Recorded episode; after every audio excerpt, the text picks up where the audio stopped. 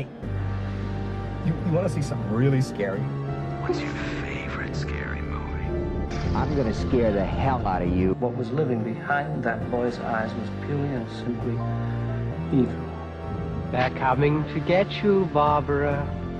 When there's no more room in hell, the dead will walk the earth. What's blood for, if not for shedding?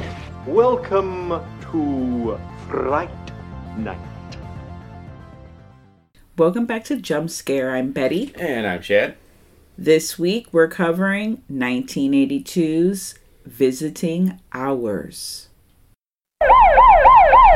In this hospital, your next visit may be your last. All visitors, please leave the hospital. Dr. Len wants...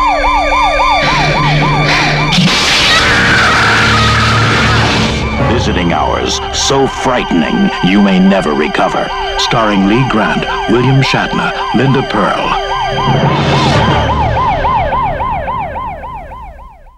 So, 1 year after Halloween 2. Not even a full year. Not even a full year, you're right, because it came out October 30th, Halloween 2, and this came out... sometime in February is when they first started doing premieres of it. Yeah, and it premiered in, like, in Wichita, Kansas, I think, so which is, you know, kind of funny considering that the original Halloween had its premiere in Kansas City. I'm not sure where Halloween 2 first premiered, but I'm sure it was probably someplace like that. I just always kind of funny when it's, you know... movies kind of shadow each other like that, you know? Yeah, or like how people have kind of similar ideas. Yeah. And then they come out so close together. This film is set in a hospital. And we're continuing the hospital horror this month with this film. Michael Ironside is in it, a younger Michael Ironside. Surprise, he's the killer. Linda Purl is in it, and she would probably be most recognizable to be Pam's mom from The Office. Yep.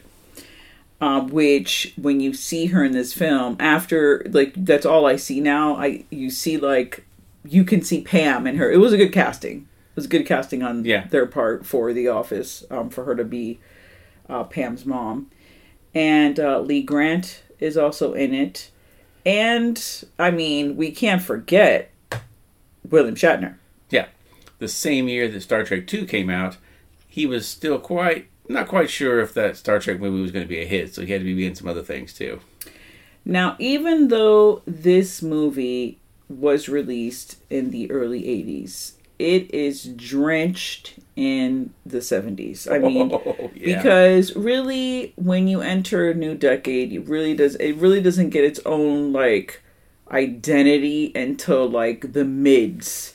And you start to hit, like, 84, 85 before it starts to get going good. So, from 80 to 82, we're still living in the 70s life. Now, this film is a Canadian film. Yay, Canada. And... which explains Michael Ironside and William Shatner. Exactly. Also explains the very unique houses in this. What I found funny about the housing in this movie was you enter the house and it's all glass. Like, it's a glass door and there's windows, like, adjacent, like, by the door. And then you're, like, in a little entry area.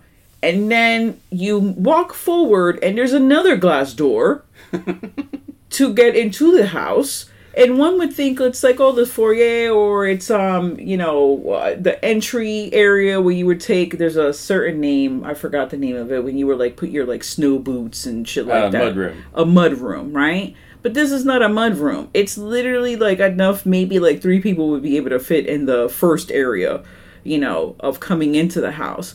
And it was, like, person coming in, opening door after door. It was like a fucking puzzle.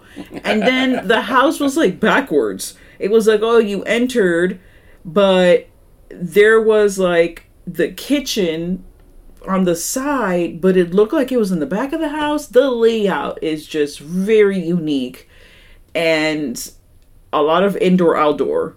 I mean, not indoor-outdoor. A Jack and Jill setup. And not only Jack and Jill, like every other door led to another room. Yeah. So, which plays well in this kind of scenario, because when you have a killer on the loose, you know, and they're breaking into houses, it's probably best to have that kind of a house. Because if you go into a bedroom and that's it, there's nothing but window and a closet, your ass is dead. Yeah. Like, unless you're throwing yourself out the window. But if you have a fucking Jack and Jill, oh, you go into the bedroom, you go to the bathroom, that leads into the next bedroom, that leads down into the fucking hallway, and you get to escape. So that made it a little more convenient for the people that are trying to... Yeah, for Lee Grant, for sure. Now, this movie... we have a misogynistic, like... Racist. I mean, everything you can think of. And this man just hated everything. Every kind of ism. He's got sexism, racism. He's got it all. And, you know, it's kind of like today. He's a, you know, racist, misogynist asshole who doesn't like a TV reporter that's reporting on a rape case. And, you know, the other reporter's obviously... taking the side of the woman and pointing out, like, all the, like, flaws and the, like, you know... In the case and all this. And that there's going to be a new lawyer appointed and all this. And he doesn't like that at all. And not only that, to top the cherry on top of that is this reporter is also known to have a strong opinion on violence overall and how...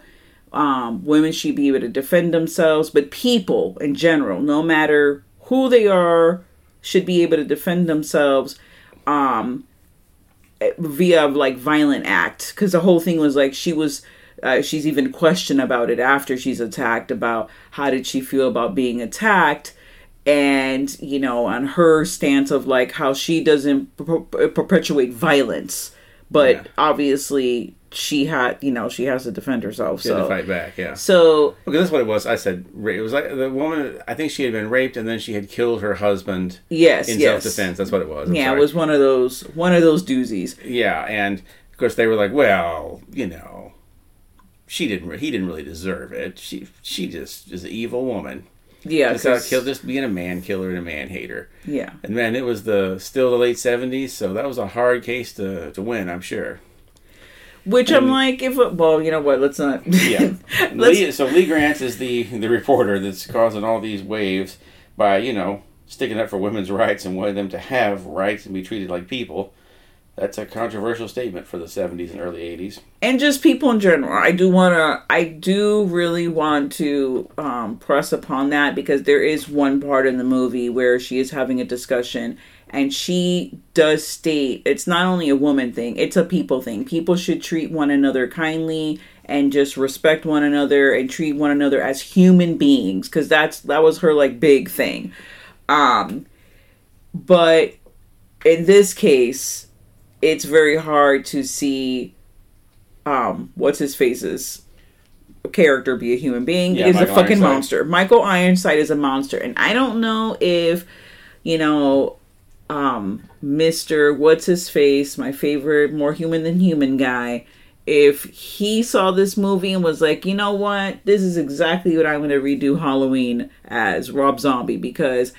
he literally went to the books on this one with the Psychology 101. Why is he misogynistic? Why is he this? Why is he that? Because his mom. It's his mom. The relationship that he saw, that he grew up with, you know, the mom was terrible and she did terrible things and, you know, it's all her fault. And then he becomes a fucking psycho because he has several different flashbacks of him as a child where his dad, who is an asshole, and he's trying to, at that time that was just like the dad just trying to get, you know, just trying to be with his wife, but it essentially it is rape because she doesn't want to have sex, she's just trying to like fucking make some pasta, whatever the hell, and he's ripping her clothes off in the damn, you know, he's drunk and being disgusting and trying to like have sex with her in the middle of the kitchen, and she doesn't want to do it. She's fucking tired of his shit, and she fucking throws the boiling ass hot oil in his fucking face and damages his face. And I'm gonna assume she just left him. She left her son behind with the psycho. And, you know, the dad had to be, we're going to assume, in some kind of care, because in the present, he's taking care of his dad in, like, a home. Yeah. And his dad, his face is all fucked up. Oh, yeah, his dad's bad looking. So the women hate stems from the hate that he has for his mom. Even though, and obviously he's a child, but even though she was defending herself. Yeah. You know. So and that's where you have, like I said, Lee Grant's the reporter, and she's, you know, reporting all this kind of stuff. I'm trying to think what her name was. Her name was Deborah Ballin. I was trying to remember that. And William Shatner is her intrepid producer, who is sprinkled throughout the film. Now, I don't know if he was filming the Star Trek at the same time as this movie. Probably. I feel like this is one of those things where he came in and filmed all of his scenes in a day, probably, because most of his stuff is right at the beginning with her, and then later on at the end, he shows up again. He's sprinkled her a couple of times, and they could have done all that in a couple of days. You know? I feel like he's in the movie every 20 to 25 minutes. Yeah. He shows up for a couple of minutes in his, and this is where I'm like, it's the 70s, in his corduroy / velvet / ensembles with the turtlenecks and the fucking brown, like, blazer. Look, I can tell you almost for a fact somebody wore that same outfit in one of the Star Trek movies, okay? And it was like futuristic clothing in that. But it's just 70s clothes that they thought looked futuristic. Man, well, you know, it was like the professor look, but without the, like, the pads, the things on the elbows. I love it, too, whenever you see Shatner in things and realize, and see him walking around in, like, a completely blue suit. Or, like, there's a Columbo episode where he's in a blue jumpsuit.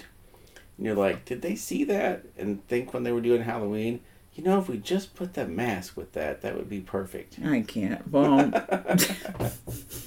he's a perfect killer right here. All we got to do is just dye his hair a little bit, make him a little paler in the face. So, you know, now that you say that, even though we did mention Halloween 2 at the beginning of the movie, now I'm like, oh, so here was William Shatner walking around a hospital, and then his face happened to be walking around another hospital. So Shatner's in two hospital movies right back to back, really. Guest starring William Shatner's face. So Linda, you know, Deborah Ballin, played by Linda Purl, Lee Grant, she does this report. She goes home that night, and she's mad as hell because the housekeeper has not cleaned up. She has not done all this stuff. She told that housekeeper she wanted all these fucking cups to be put away and all that shit to be cleaned up. And when she came home, that shit was not done. And she was very, very unsettled by that. So she's going through this giant house that she has. I always love the movies and TV shows where the reporters have giant homes. Well, I'm a TV reporter on a local station. I own a 17-bedroom mansion. Because that was what people thought, that all the TV reporters were super rich, you know? Yeah. Well, so that's when she finds Michael Ironside in the house, naked, wearing all her jewelry. Was he naked? He wasn't naked. I think he was wearing like a kimono. Nevertheless. No, he came out naked. They were just very careful not to show anything. Because he had no shirt, no pants. You could see he was naked in a couple of scenes, but they just didn't show anything. And I'm going to tell you right now, I don't recall that at all. I do remember him wearing some pearl earrings, and he is wearing jewelry, which he had it all. He had all of her necklaces. Yeah, he had earrings, a nose. He clipped an earring in his nose. He did everything. Yeah, that part of the film bothered me. And, like, and what was that about? And for those of you, if you would watch this film, you may or may not be triggered by that. What bothered me about that is this is the first time we're seeing the character, right? Well, not the first time, actually. We do see him, like, get ready, right? Yeah, he's kind of going over there, and you get the idea that, like, okay, this guy's going over there to do, but you don't know exactly what the hell he's going to do. Then he's going to pop up in all this woman's jewelry, and we never see him again in woman's clothing or jewelry for the rest of the movie. Yeah, why did he do that? I don't know. For me, personally, I think that maybe they were trying to insinuate that he wasn't well in the head right off, and because how could a man want to be dressed as a woman? Obviously, he has to be insane. which that I do have an issue with. I understand, obviously, this is 1982. Let's say it was filmed in 1981. So, of course, that is a thought that most of the world had at that time. But it was just so out of place for the film, because we never go into that ever again. He never displays any kind of that. He doesn't do that ever again. Now, he does wear an interesting shirt later. I've never seen the leather zip-up tank top on anyone before. Yeah, I don't know what that was about. That was another, like I don't even know. I the outfit was very, very interesting, to say the least. They had him some very interesting outfits. And I want to say, was he uncomfortable in these outfits? Because they were very form-fitting, and he did not seem like a guy that would be wearing form-fitting clothes. He did not have the physique for this. He's not a super in shape kind of guy. No, he's a normal dude. He's just a normal guy from the 80s, you know. Okay. That was a very interesting choice for him. And also, I need to know, where did he buy that? Where did he go to buy this shirt? Because that's not a shirt that you would find in, the Five and Dime. Yeah, that's not off the rack in 1980. No, that's, a specific... he went to, a bondage store. Do they have bondage stores in Canada? They sure do. I'm guessing they do.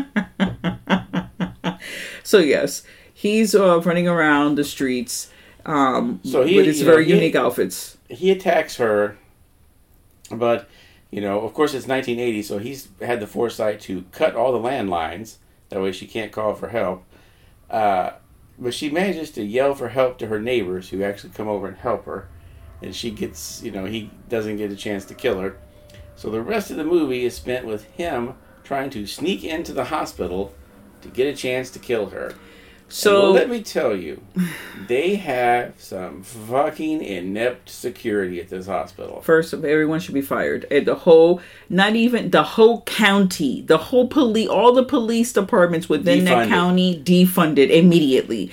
And not only defund them and rehire some cops who know. So you're a woman who's just been assaulted in your home.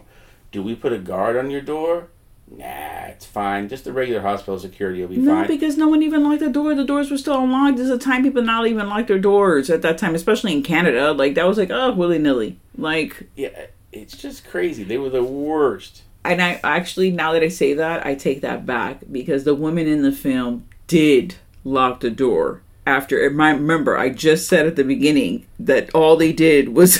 open one door to get into another door. That's right. She did, and they did lock the doors. Michael Ironside just happened to come in through the window that she may or may not have left open to let her parrot breathe. Michael Ironside was getting in. Let me tell you, one, he went into the wrong.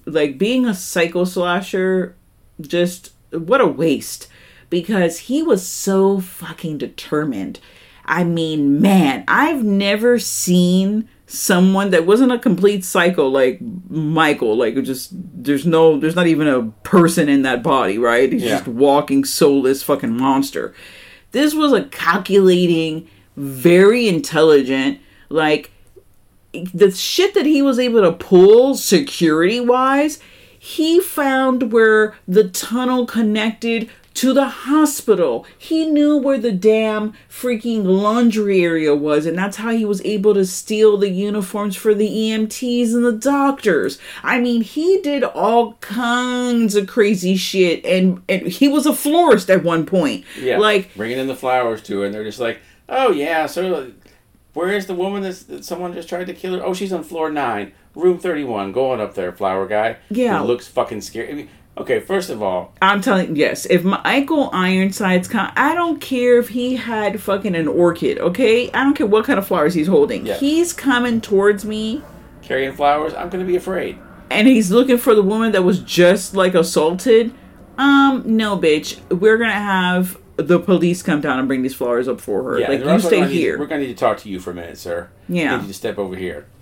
But yeah, that'd be the only other thing that'd be scarier would be what Michael Berryman bringing you flowers. Michael Berryman. Or Michael Berryman wearing Michael Ironside's leather vest shirt. Bring it into okay, that would be fucking horrifying. No offense to Michael Berryman. But yes, that would be very scary. Yeah, and my other favorite part of this movie is where later on, the police know it's Michael Ironside. They're coming to his house. So what does Michael Ironside do? He deliberately injures his arm and calls an ambulance to come pick him up and take him to the hospital. Because that's the best way to get into the hospital is to be fucking injured. And oh, don't forget that he also pumped a whole bunch of crazy pills, which we're assuming were pain pills to pain help with the pain. Because I thought it was to get his like stomach pumped. He was trying to kill himself or trying to make himself sick to get into the hospital. No, but he just took a whole handful of whatever the hell. Kind of, because this was back before the Tylenol murders, so you still have capsules full of things. So he took a whole handful of capsules and then just smashes the beer bottle and rubs his arm around in it. Trigger alert, trigger. And man, that was a gnarly effect on his arm with all the broken glass on it. They did a great job on that. If you have that weird, like, what is it, troppo... What, fear of holes? Yeah, the whole fearing thing. Do not look at that scene. I was screaming, okay, because it looked so gnarly and so real. It was disgusting. Yeah, it was a great effect. It was. It was an actual good effect. And then he's all fucked up and all this, and then they take him to the hospital, and they're like, you're fine, here's a bandage. They're like, just lay down, rest for a little while. And then, of course, he's up immediately out murdering people again. Yeah, he sure...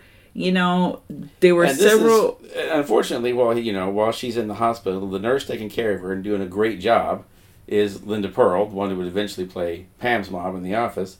And she happens to make the mistake of being out on the phone when he's doing one of his murder sprees through the hospital. He overhears her saying, ugh, this guy's such a fucking psycho. I hope they catch him and throw the book at him. And he's like, oh, do you, bitch? So then he just goes to her house to try and kill her.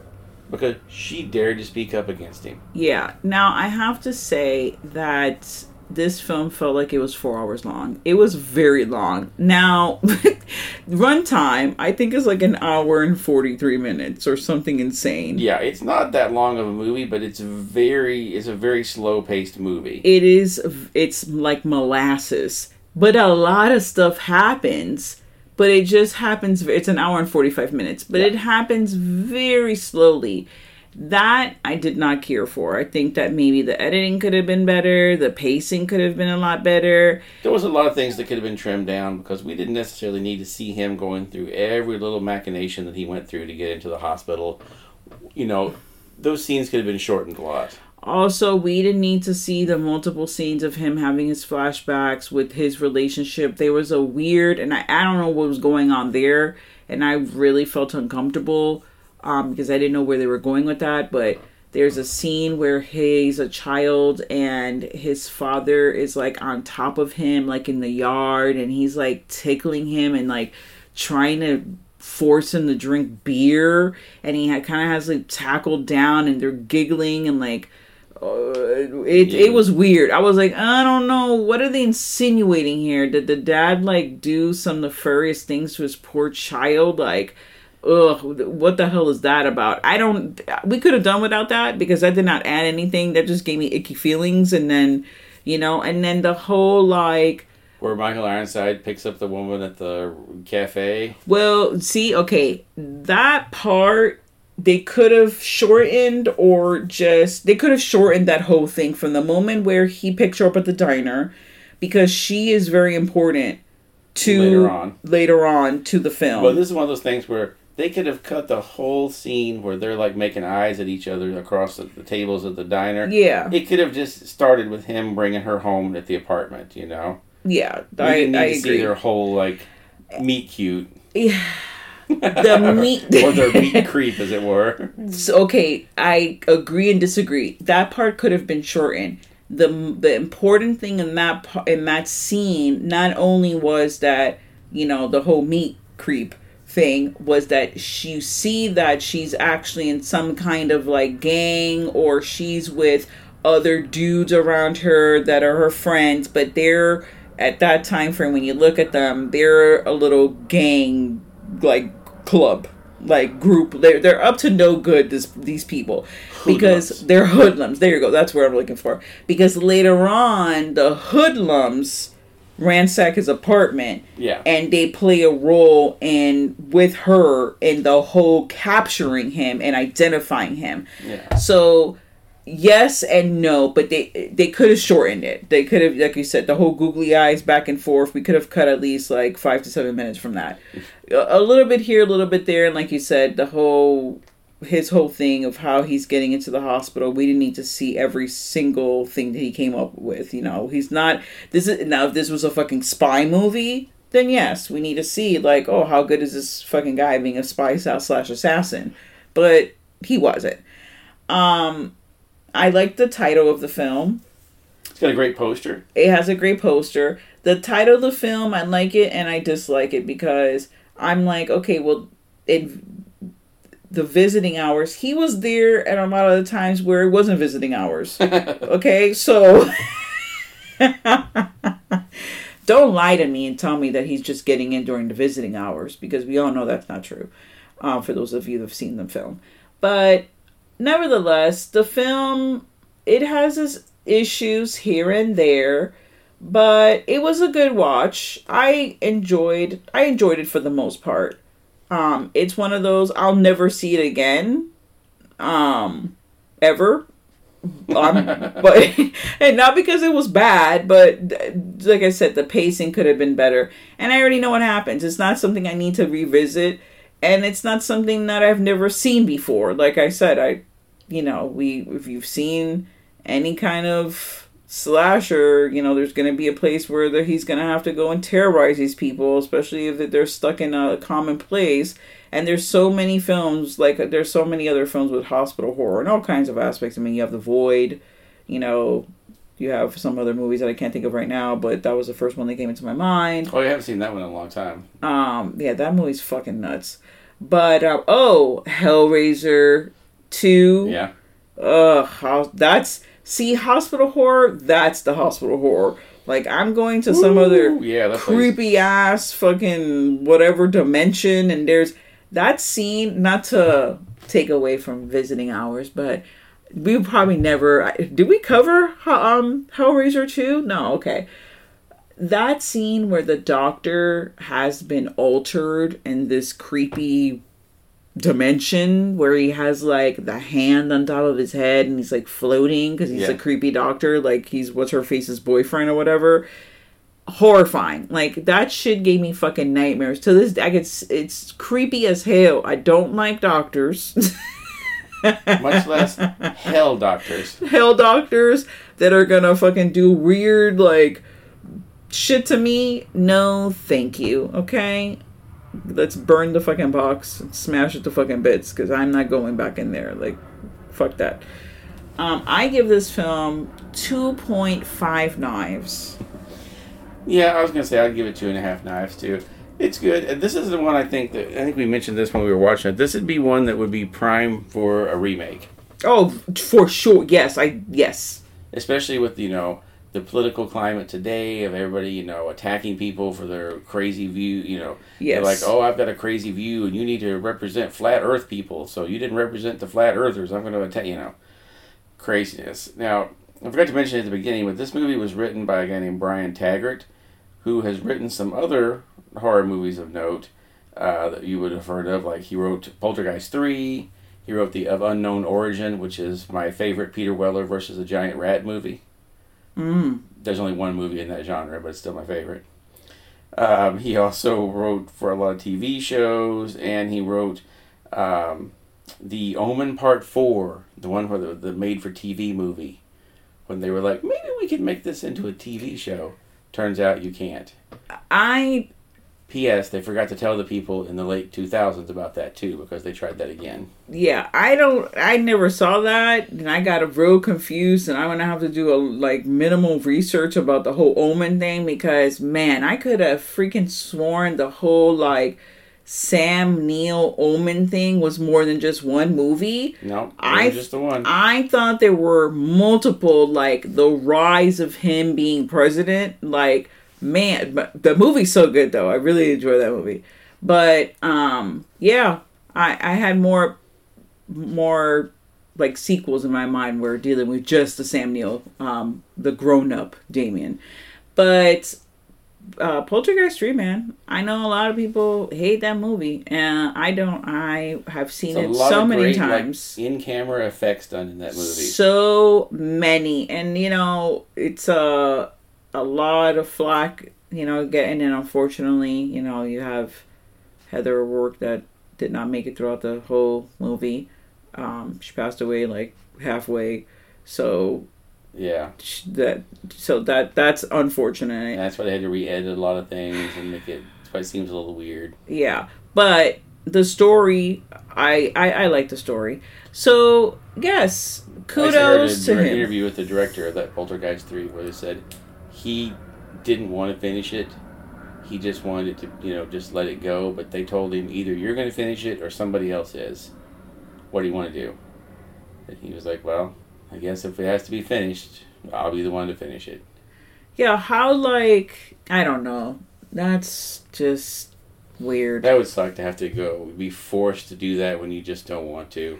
Yeah, that, but then it's like you don't want someone else to do it either, especially you put all the work into it, and it's just like, I guess the whole thing would, like, so you have this cult person, right, that got into the whatever spirit world, and he's trying to bring back all his disciples or whatever, and she's like a, you know, one of the souls, and he's trying to regain her, but then in reality, like, this illness is trying to make her into like a spirit again, like a soul just floating around. I don't know, the whole thing is just sad and terrible. Yeah.